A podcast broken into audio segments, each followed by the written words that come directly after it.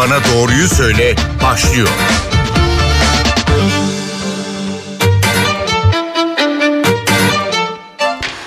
Merhaba doktor bana doğruyu söyledi. Bugün dünyada en sık görülen dördüncü kanser türü olan mide kanserini konuşuyoruz. Yaygın bilgiye göre sinsi ilerliyor ya da ileri evrelerde ortaya çıkıyor. Peki beslenme ile bir ilgisi var mı?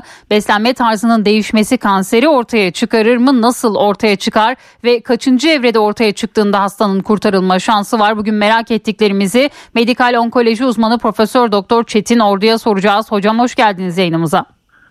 Hoş bulduk. İyi yayınlar. Teşekkür ederiz. Şimdi e, sindirim sistemi için çok önemli bir organ mide. Neden midede kanser oluyor? Ne tetikliyor ve beslenmenin bununla bir ilgisi var mı? Önce bunu sorarak başlayalım.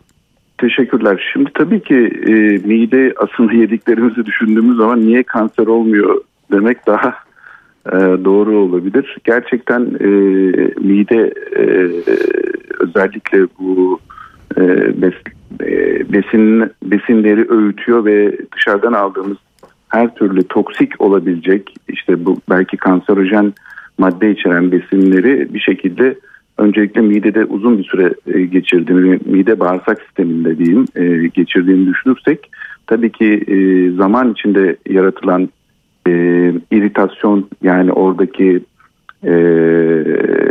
verdiği hasarlar bizim enflamasyon dediğimiz böyle bir kanserin başlangıcı şeklinde hücrelerde değişiklik yapıp kansere neden olabiliyor. Özellikle belli besinlerde daha çok görebiliyoruz. Özellikle hangi ee, besinler mesela hocam? Şimdi şöyle e, burada e, başlıca konu e, tuz tuz mesela hı hı. E, çok önemli. E, tuz tuzlanmış ürünler hani bu koru, e, mesela salamura yapılmış hı hı. ürünler, konserve gıdalar, e, işlenmiş etler özellikle işte bu tütsülenmiş et işte bekletilir daha sonra beslenir. Hı hı. E, bu tür beslenmelerde ve kırmızı etin yoğun tüketildiği e, kişilerde ve bölgelerde mide kanseri daha çok oluyor. Yine e, yani bu e, paket gıdalarda ve işlenmiş e, gıdalarda koruyucu olarak kullanılan e, maddelerde bu nitratlar dediğimiz kanserojenler çok oluyor ve bunlar da e, kansere neden olabiliyor. Yani mide kanseri için özellikle. Hı hı. Şimdi bir vaka üzerinden bir sorum olacak. Aynı zamanda gut gut hastası da olan 78 yaşında bir hasta diyet yapıyor. Normal olarak kilo verdiği düşünülüyor ancak uyku ve yorgunluk hali de eşlik ettiği için hastaneye gidiyorlar ve tetkiklerde 3. evre mide kanseri olduğu anlaşılıyor. Şimdi ilk sorum Hı-hı. diyet ve beslenme değişikliklerinde vücut neler yaşıyor? Gut hastalığı bunu tetiklemiş midir ya da e, bu kanseri tetiklemiş olabilir mi bu beslenme değişikliği?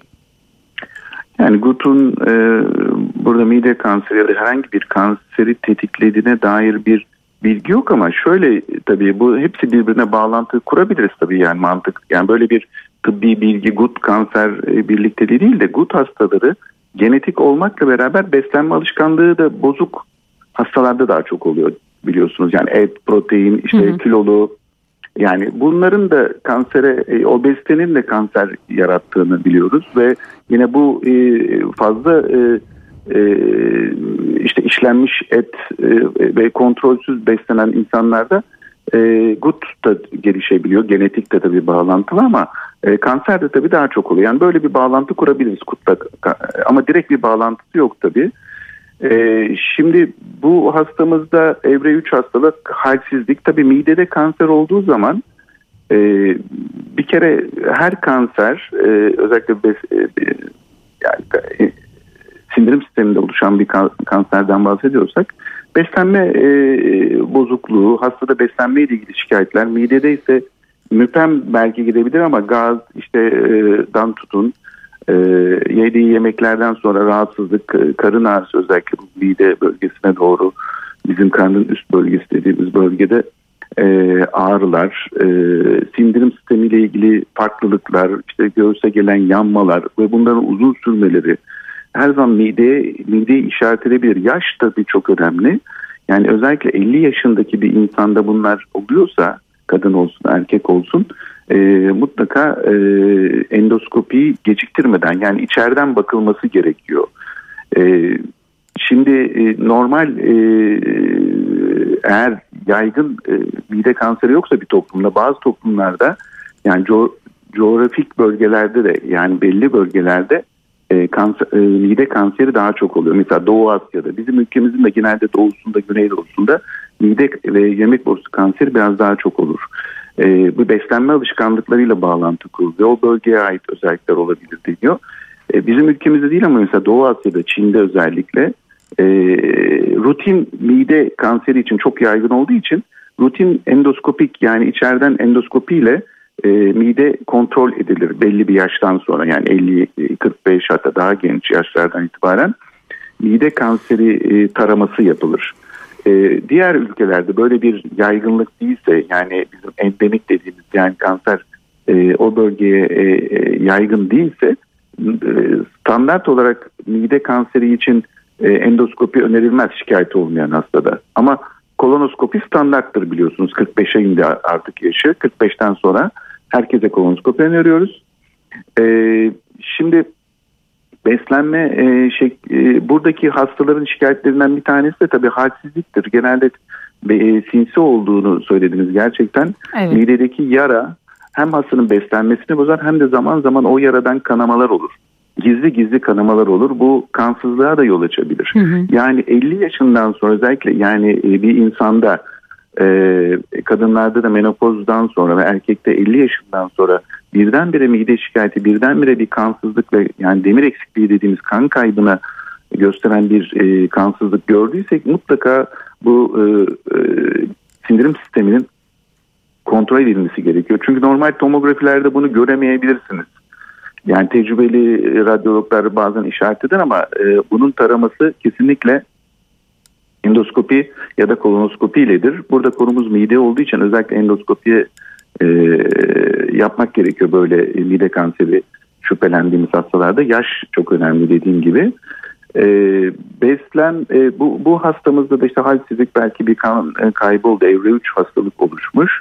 E, bu evre 3 e, hastalık dediğimiz zaman e, lokal yani mide midede kanser var mide kanseri bölgesel olarak ilerlemiş ama henüz uzağa metastaz yapmamış. Hı hı. Henüz uzağa metastaz yapmamış bir kanser e, her zaman tamamen tedavi edilebilir, kür olabilir, iyileşebilir yani ameliyat edilebilir bir kanser demektir. Hı hı. Bu evre 3 hastalıklarda bazen evre 2 hastalıklarda evre 3 dediğimiz bölgesel lenf bezlerine de gitmiş e, yani lenf bezlerinde e, henüz lenf bezlerini aşmamış. Hı hı. Yani vücudun uzak bölgesine gitmemiş. Midenin etrafındaki lenf bezlerinde e, kanser tutulmuş diye yorumlayabiliriz. Yani lenf bezlerinde de kanser var diyebiliriz.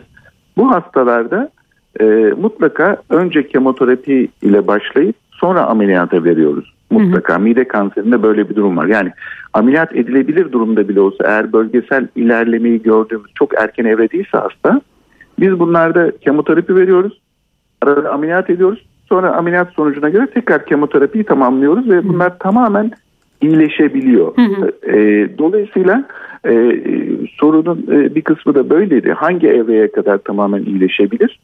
E, yani evre 3'e kadar tamamen e, iyileşebilir bir hastalıktan bahsediyoruz. Evre 3 biraz ileri de olsa ama hı hı. evre 1 kanser her zaman direkt ameliyat edilir evre 2 kanserler de e, büyük oranda ameliyat edilir ve bunlar ameliyat sonrası bir takım tedaviler, e, kemoterapiler alırlar. Hı hı. E, evre 3 kanserde kemoterapi sonrası e, ameliyat edilir e, ve bunlar da tamamen iyileşebilen kanserlerdir. Evre 4 olduktan sonra Artık bundan sonraki iş biraz daha zor oluyor. Orada da tabii çok tedavide yenilikler olmakla beraber. Hı hı.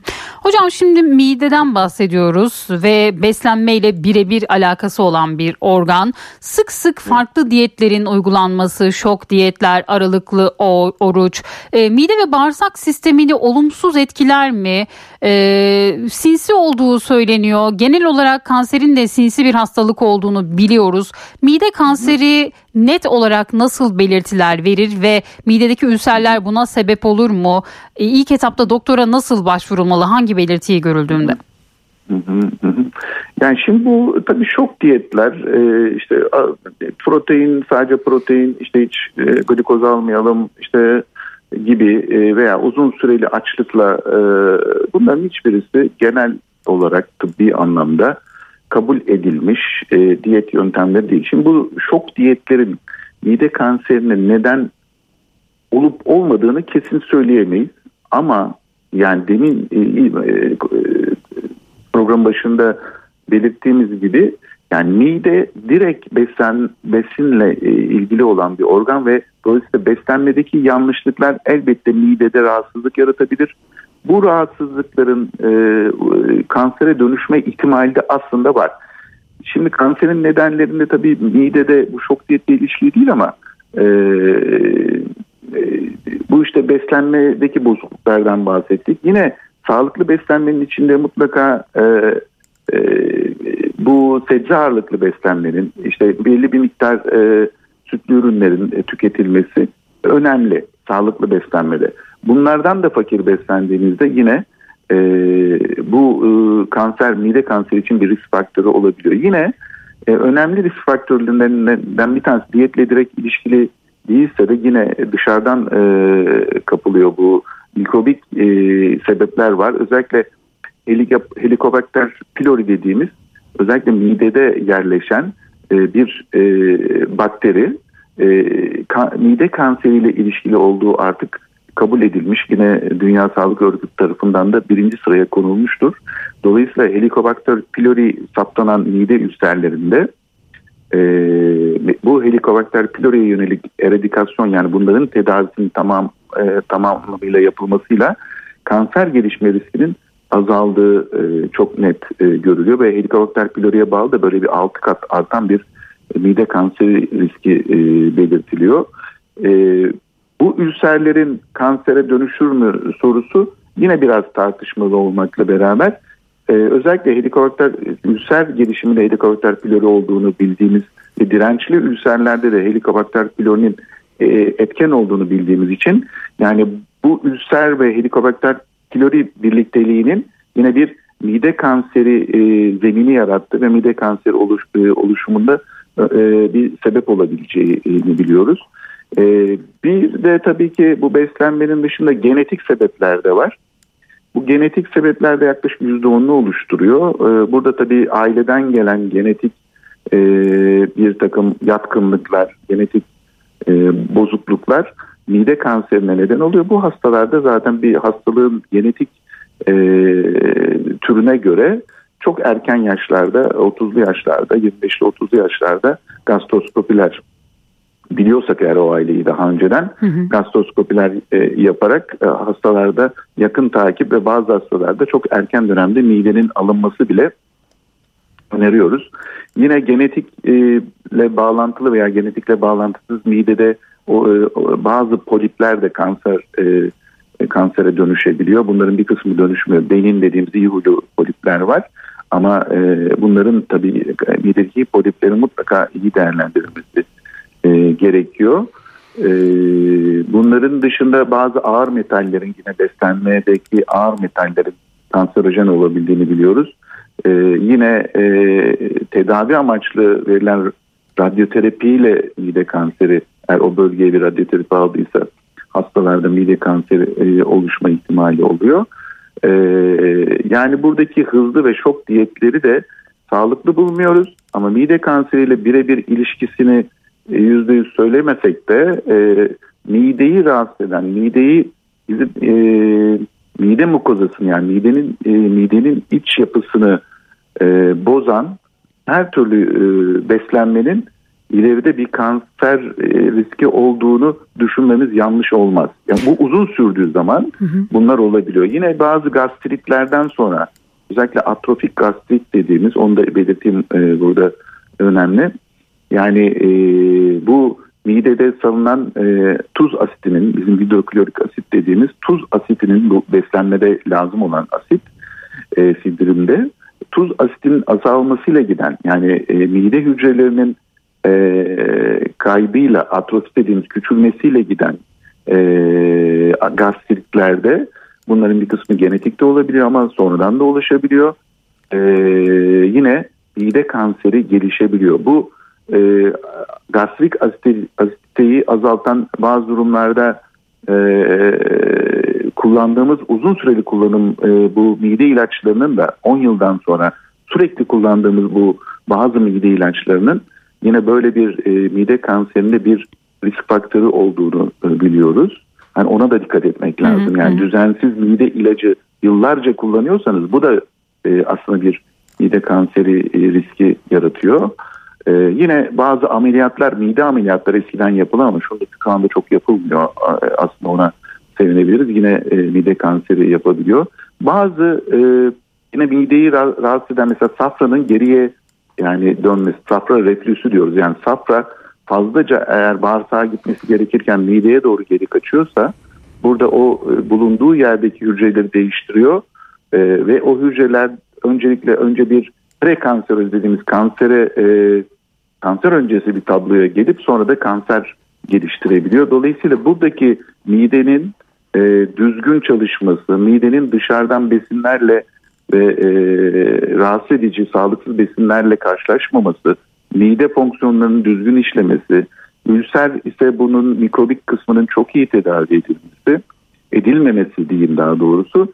Bu e, ve radyoterapi ve genetikler ve mikrobik dediğimiz bakteriyel sebepler e, mide kanserine neden oluyor ve bulgularında en başta söylediğim gibi kanama, beslenme bozukluğu, kilo kaybı sinsi bir şekilde devam ediyor. Bunların e, tanınmasında da özellikle endoskopi yani gastroenteroloji tarafından hı hı. E, e, midenin bir boru yöntemiyle içeriden e, mutlaka muayenesi e, tanıda en önemli e, metot olarak e, karşımıza çıkıyor. Hocam şimdi bu noktada şunu sormak istiyorum. Ee, az önce dediniz ki 45 yaşından sonra artık kolonoskopi düzenli olarak yapılmalı.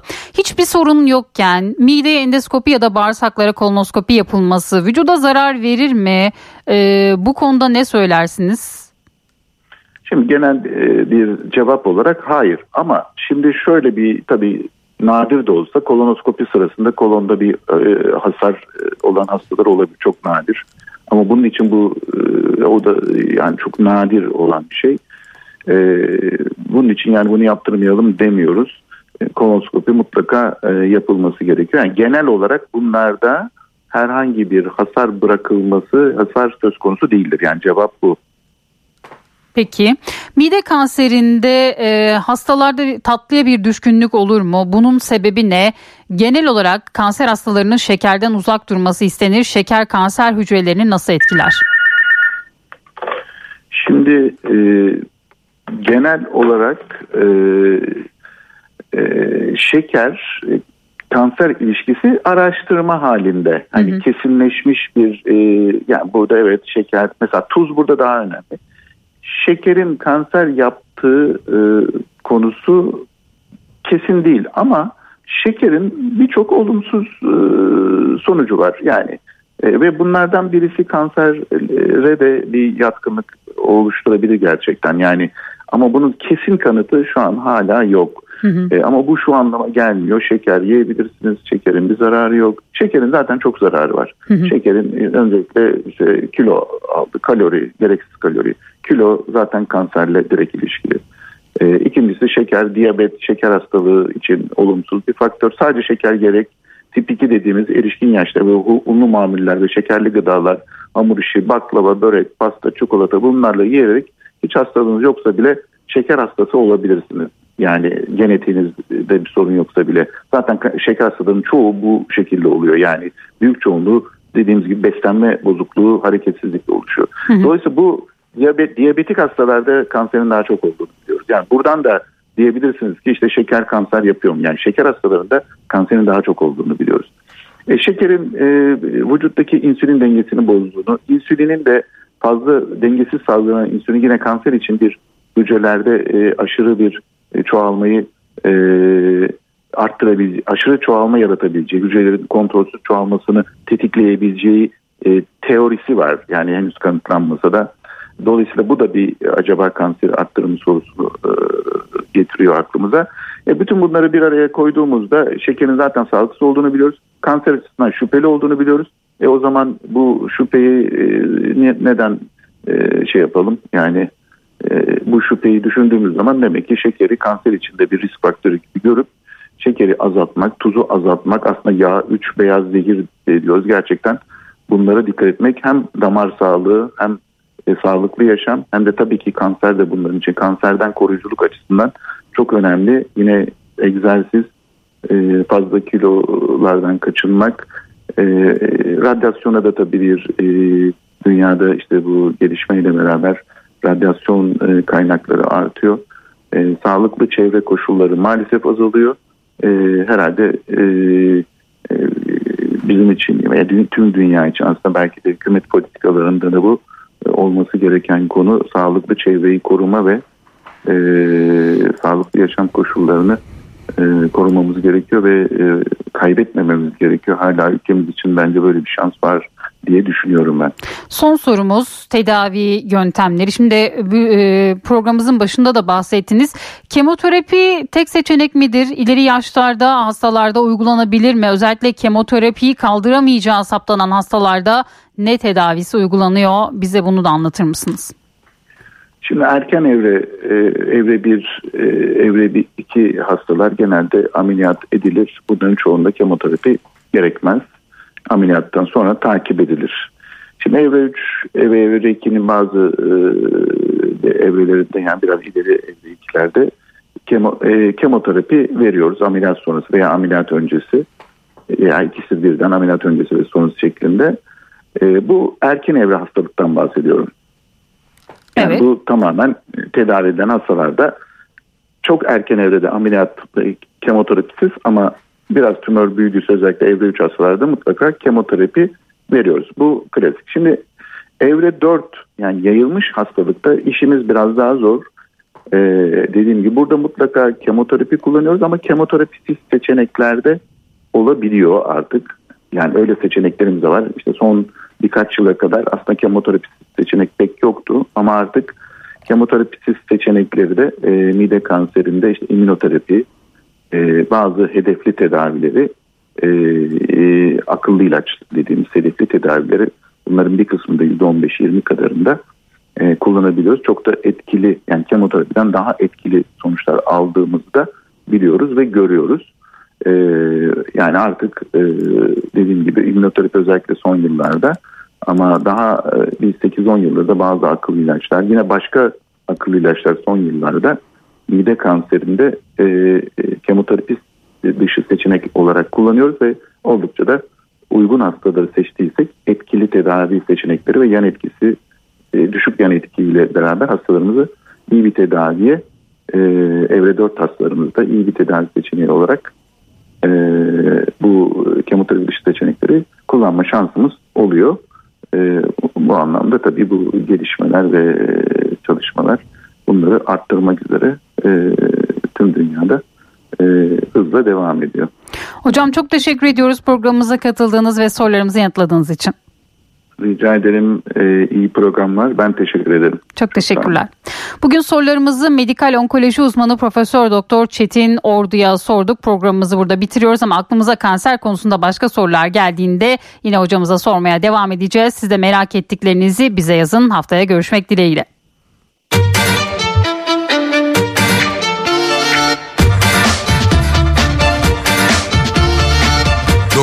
bana doğruyu söyle.